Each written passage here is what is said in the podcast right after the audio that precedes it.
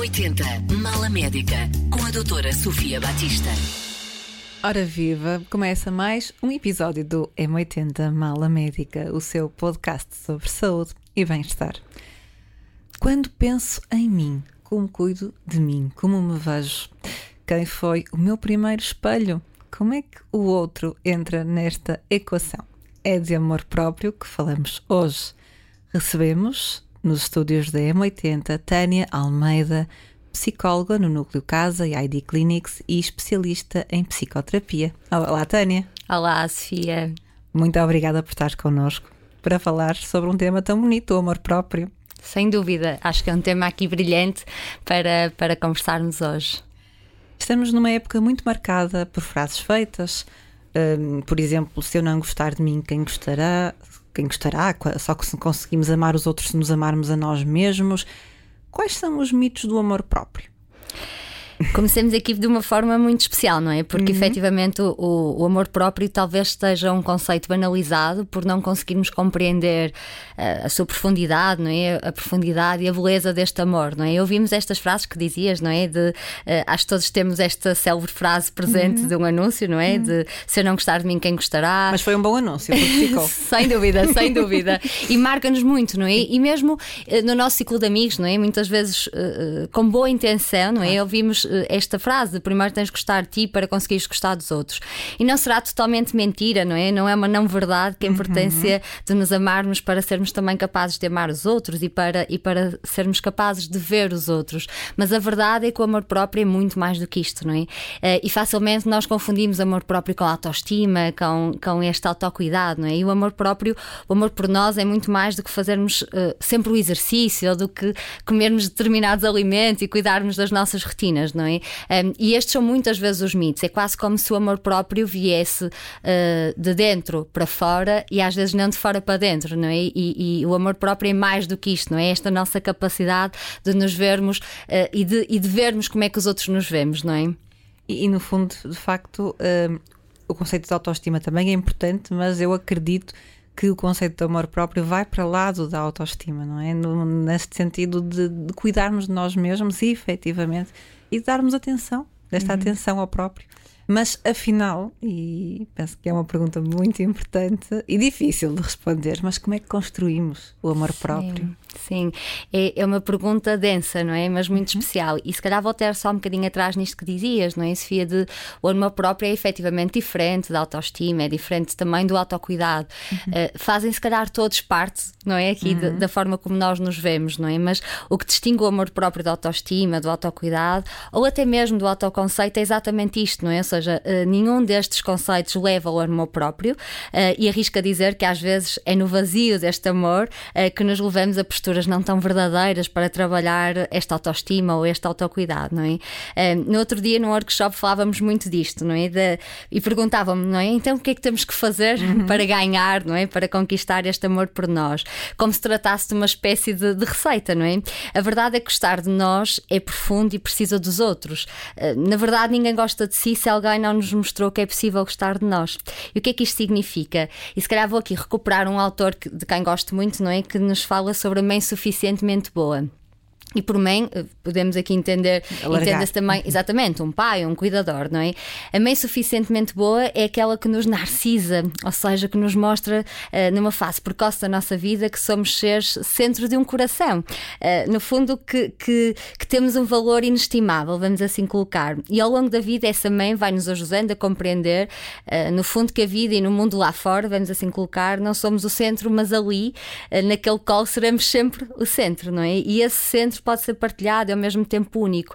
Há um exemplo, não é? Se nós pensarmos assim na nossa primeira infância, não é? Que é mudar a fralda, não é? Que é uma necessidade uhum. básica que todos nós temos. Uh, e há dois tipos de mães, vamos assim colocar, não é? Há a mãe que muda a fralda pela função, não é? Ou seja, o bebê precisa. É uma necessidade. Exatamente, claro. e muda a fralda e essa função fica concretizada. E depois há aquela mãe, ou aquele pai ou cuidador, volto a referir isto, não é? Uh, que até infantiliza a voz, não é? E diz aquelas coisas maravilhosas que é o bebê mais lindo do mundo, não é? Que bebê lindo que temos aqui. Mais um momento de, de vinculação, vou mudar a fralda, tal é? como outros. Exatamente, ou seja, ambas mudam a fralda, ambas respondem a esta necessidade daquele bebê, ou seja, cumprem a função, mas uma permite a tal narcisação e a vinculação, como tão bem dizias, uh, e permite crescer nesta relação. E é assim que conseguimos construir e que começamos a construir o amor próprio. É quando, desde o nosso dia zero, vamos assim colocar, quando nós ainda não somos seres de verdade nem de ação e que percebemos que há desejo, até da gravidez, não é? Como mas é existimos que... fora de nós, já Exatamente. de alguma forma, não é? É mesmo isso, não é? Existimos nesta relação que os outros estabelecem e nos permitem estabelecer com, com os outros, não é? Na verdade, nós existimos verdadeiramente quando somos amados, não é? Quando ou fomos ou somos e somos amados, não é? Uh, enquanto não se sentir que sou amado, na verdade não existe. E por isso, daí tantas vezes o silêncio e o vazio nos fazerem ficar afetivamente e, e psicologicamente, não é? Doentes. Porque uhum. sem, sem sentirmos este amor, nós não nos sentimos pessoa, um bocadinho neste, neste sentido. Mas, portanto, estou a perceber que a resposta à pergunta de como construímos o amor próprio não conseguimos de maneira nenhuma ser autossuficientes, digamos assim, nisto. ou seja, a resposta não está em nós, na verdade, ou só em nós, pelo menos. Uhum. Também está nesta relação, como estavas a dizer. E eu gostava de falar aqui de um, citar um, um belíssimo artigo do Observador, do, em que o psicólogo Eduardo Sá escreve que o amor próprio precisa dos outros para, florescer, da sua guarda, do modo como nos interpelam e desarrumam. precisamos de, de, ser desarrumados e interpelados pelos outros para florescer em termos de amor próprio, concordas? Não podia estar mais de acordo com, com o professor Eduardo é? E aliás, quem conhece a sua obra sabe que ele também é um defensor uh, de, da relação, não é? E que tudo se processa na relação. E é muito isto, não é? Uh, quando nós pensamos em amor próprio, e há bocadinho falávamos disto, autoestima e por aí fora, mas depois há, há a verdadeira questão, que, que é quando nós colocamos muitas vezes até em consulta do gosta de si. E aqui nós vacilamos, não é? É difícil nós termos a certeza se gostamos de nós. E às vezes respondem-nos coisas como tem dias. Uh, mas às vezes, quando perguntamos, por exemplo, e dos seus filhos, nós não dizemos, ninguém diz que gosta só às vezes dos filhos ou que tem dias, não é?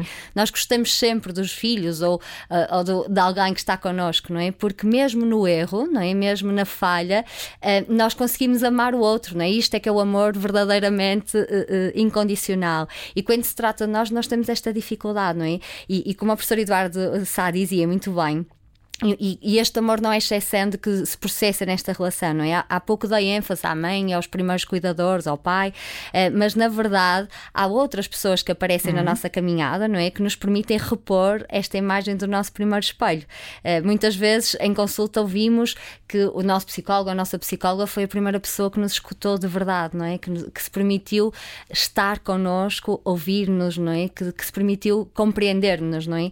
Eh, e isto é a prova de que, é, que todas as relações são possíveis de, de trabalhar e de co-construir este amor próprio. A verdade é que nós, e há bocadinho falávamos sobre isto, não é? Sobre uh, a forma como nós uh, estamos com os outros, não é? E nós vivemos uhum. numa sociedade com muito medo das dependências. E a dependência ao outro, não é? Esta, esta ideia de que nós precisamos do outro para construir o nosso amor próprio assusta muitas vezes, não é? Porque às vezes, quando depende de nós, é muito mais fácil de, de garantir Ou, o sucesso. achamos isso, não quer dizer Exatamente. que efetivamente o seja. É? é? mesmo isso, não é? Ou seja, é mais o mito do amor próprio, não é? É quase como se uh, recebemos muitas vezes depender dos outros quase como se isso comprometesse de alguma forma a nossa liberdade. Mas é exatamente nos outros, não é? Na, naqueles que nos rodeiam, que se processa o nosso amor. Por exemplo, nós respeitamos-nos uhum. na forma como nos sentimos respeitados. Nós escutamos as necessidades na, na, mesma dimensão que os outros as escutam. E por isto, não é menos verdade que no amor amemos na mesma medida, amemos-nos na mesma medida, assim é que é, da forma como nos sentimos amados pelos outros. E de facto, falaste aí na palavra outros e naturalmente de uma maneira muito alargada, mas também focaste no cuidado, nos cuidadores, uhum. no pai, na mãe. E esta reflexão sobre uh, quem foi o nosso primeiro espelho, e agora lanço a pergunta para quem nos ouve. Assim, sem pensar na resposta, quem foi o seu primeiro espelho? Quem foi o meu primeiro espelho? Quem foi o teu primeiro espelho, Tânia? O que é que isto nos diz? Uhum. Esta resposta imediata que, que damos. Se, se me permites, até para além de pensar, convido a todos a pegar mesmo numa folha e a tentar desenhar ou, ou reescrever o que, quem é este primeiro espelho, não é? E, e, esta pergunta, por outras palavras, podia ser quem foi a pessoa que me fez gostar de mim? Uhum. Um, e não podemos confundir com as perguntas quem gostou mais de mim ou de quem eu mais gostei, não é? É, é que é a pessoa que me fez acreditar em mim. E o meu primeiro espelho é a pessoa que nos faz acreditar em nós, não é? Que nos mostra como é estar incondicionalmente. Há espelhos duros, não é? Não há só espelhos bonitos, não é? Há rostos de alguma crueldade até. E arrisco-me a dizer que às vezes o mais difícil uh, uh, são os espelhos vazios, não é? Aqueles espelhos, a dureza de um vazio traz consigo o ser insignificante, não é? O, o, o no fundo, vai-nos retirar uh, qualquer espaço para o valor pessoal. No fundo, o primeiro espelho é a forma como, no cuidar, não é? Na forma de estar desde o nosso primeiro dia, a pessoa nos fez ver, não é? Porque nenhuma criança, nenhum bebê recorda exatamente o acontecimento, não é? Mas há uma memória emocional que fica. E o é? primeiro objeto, no fundo, que o bebê fixa é a face a face humana. Exatamente. E isto também é profundamente construtivo desde o primeiro minuto. Sem dúvida, assim, não, é? não, é? E é isto, ou seja, às vezes as pessoas dizem, eh, nós falamos muitas vezes nas primeiras consultas com pais, não é? Que é como é que foi a primeira infância, não é? Como é que foi o pós-parto? Como... E, e, muitos pais questionam, mas ele não se vai lembrar, não é? Ele não sabe uhum. como é que foi. E, e às vezes desconstruir isto, não é? Que é, ok, não há memória uh, situacional, efetiva, mas há, fica o registro, não é? E o primeiro espelho é isto, é a pessoa, a forma como nos viram aqueles primeiros cuidadores, não é? é? E é neste primeiro espelho, na verdade, que eu me permito tentar, que eu me permito errar, para depois conseguir e crescer, não é? É neste primeiro espelho, no fundo, que eu me permito ser, não é? E sabemos que falamos muito dos primeiros mil dias de vida uhum. como importantíssimos para as crianças e naturalmente que sabemos que isto começam na gestação, não é? Uhum. E que um, não, aquilo que a criança é, lá está com, com 4, 5 anos em que já tem memória situa situacional, uh, mas uh, já não está dentro desses primeiros mil dias, o que não quer dizer que não sejam idades muito relevantes, mas colocamos aquele foco em numa idade em que não há tanta memória, mas que há uma construção enorme a todos uhum. os níveis, uhum. desenvolvimento cognitivo, desenvolvimento emocional, social, e por isso é que também aí estamos já a construir o, o, o amor próprio, não é? Uhum. Sem dúvida, não é? Até porque muitas vezes, e, e era o que dizíamos no início, não é? De, de, gostarmos de nós para gostarmos dos outros, a forma como os nossos pais, os nossos cuidadores se veem e a forma como projetam esta, este próprio espelho que eles também tiveram em nós é, é, é, é isto, não é? Ou seja, era aquilo que estava a dizer, este, este desenvolvimento emocional vem muito desta primeira infância, não é? E não quer dizer, e, e é uma boa notícia para quem nos uhum. está a uhum. ouvir, não é? Que o amor próprio não se constrói ao longo da claro, vida. Claro, claro, que sim, nós toda a vida podemos encontrar pessoas altamente significativas na nossa, na nossa existência, não é? Que nos fazem verdadeiramente acreditar em nós, não é? Mas, mas é isto, ou seja, estes primeiros dias, estas primeiras experiências são altamente uh, impactantes em quem somos, na forma como nos vemos, não é? E depois na forma como, em adolescentes, em adultos e por aí fora, nos conseguimos ver ao espelho, não é? Há pessoas que não se conseguem ver ao espelho, há pessoas que não se conseguem permitir a isso. E neste processo de construção, que temos vindo aqui a falar, de construção do amor próprio e do eu, claro, uh, como que não é sempre perfeito, claro, e como é que admitimos a falha? Que fatores nos podem também ser protetores a este, a este nível? O grande fator protetor vai ser sempre este amor próprio, não é? que é a forma como eu me permito nesta falha, não é? Porque falhar, não é? Todos nós vamos falhar. E, e, atenção, não é? Às vezes, quando nós falamos que os pais têm aqui um impacto muito importante nesta construção do amor próprio, às vezes surge aqui a culpa, não é? E nós não estamos com essa intenção, não é culpabilizar, não é ver onde é que falhou o amor próprio, é, é nos permitirmos reconstruir este espelho, não é? E por isso, a, a maior, o maior protetor de, de qualquer falha vai ser a forma como eu me respeito. E nós temos muita dificuldade em nos respeitarmos, não é? Nós somos muitas vezes mais tolerantes com o erro do nosso vizinho com, do que com o nosso próprio erro, não é? Sim, Por isto, sim. não é? Porque temos Colocamos esta um ônus de culpa enorme. Exatamente, não é? Ou sobre seja, nós próprios. Exatamente, e não há fator que nos prenda mais ao passado e que não nos permita evoluir do que a própria culpa, não é? A culpa amarra-nos ao passado e não nos deixa uh, uh, ver outras coisas, não é? E por isso o maior fator protetor desta, desta, desta falha, deste erro, vai ser sempre esta forma como eu me vejo, como eu me escuto, uh, a forma como eu vejo porque é que errei, de que forma é que eu vou tolerar o meu erro. E o amor próprio é exatamente isto, não é? Se eu tivesse que até encontrar uma definição, que acho que é muito difícil é muito, Também é muito, tem muito de humildade e tolerância, uhum. o amor próprio. Sem dúvida, é? sem dúvida. E desta escuta de nós próprios próprios, não é? Porque de percebermos o que é que nós queremos dizer a nós próprios. Nós temos muita dificuldade em comunicar connosco. E também temos que parar para respirar e comunicar connosco. Nestes dias a mil em que andamos sempre, não é verdade? Verdade. Mais tempo para ir ao espelho. Tânia, hum, sabes que já sabes que fechamos aqui a nossa mala médica com uma pergunta inconveniente. Estou com receio. Não, eu queria pedir-te num registro mais pessoal uma partilha tua de algum pode ser quase um pequeno nada, que já sabemos que nunca é nada, que, é, que pode ser muito relevante, mas um pequeno nada no teu dia a dia em que constróis esse amor próprio, também tu. Uhum. Uma pergunta muito gira. Eu estava com receio, mas é, é uma pergunta deliciosa. Já, é? já, já, a ansiedade já não tens. já não está, já, já, tens... posso, já, posso, já posso pensar no espelho. Queremos entrar aí um bocadinho no teu mundo também. Sim. Nesta partilha mais pessoal. Eu tenho, eu tenho, acho que a sorte de ser rodeada de muitas pessoas boas, não é? Sou de uma família muito grande, sou a, a filha mais velha de quatro, de quatro filhos e por isso eu, eu acredito que construir este amor próprio é também me permitir ouvir as minhas necessidades cada vez mais, não é? Saber onde é que eu quero estar efetivamente, porque acho que às vezes esta correria, esta necessidade de, de respeitarmos os outros não nos faz nem, nem sempre respeitar onde queremos estar e por isso tenho, a, a forma como atualmente tenho construído o meu amor próprio tem sido através disso saber onde quero estar. E onde eu quero estar é sempre com muitas pessoas que tenho a sorte, acho que posso dizer assim, que são espelhos brilhantes, não é? Tenho eh, uma família que me permite ver num espelho uh, muito brilhante. Eu tenho amigas e amigos também muito, muito uh, positivos nesse sentido, não é? E é olhar-nos, não é? E a, a, pessoa com quem vivemos, não é? Tem um impacto muito grande, não é? Na forma como olhamos e nos vemos capazes, não é?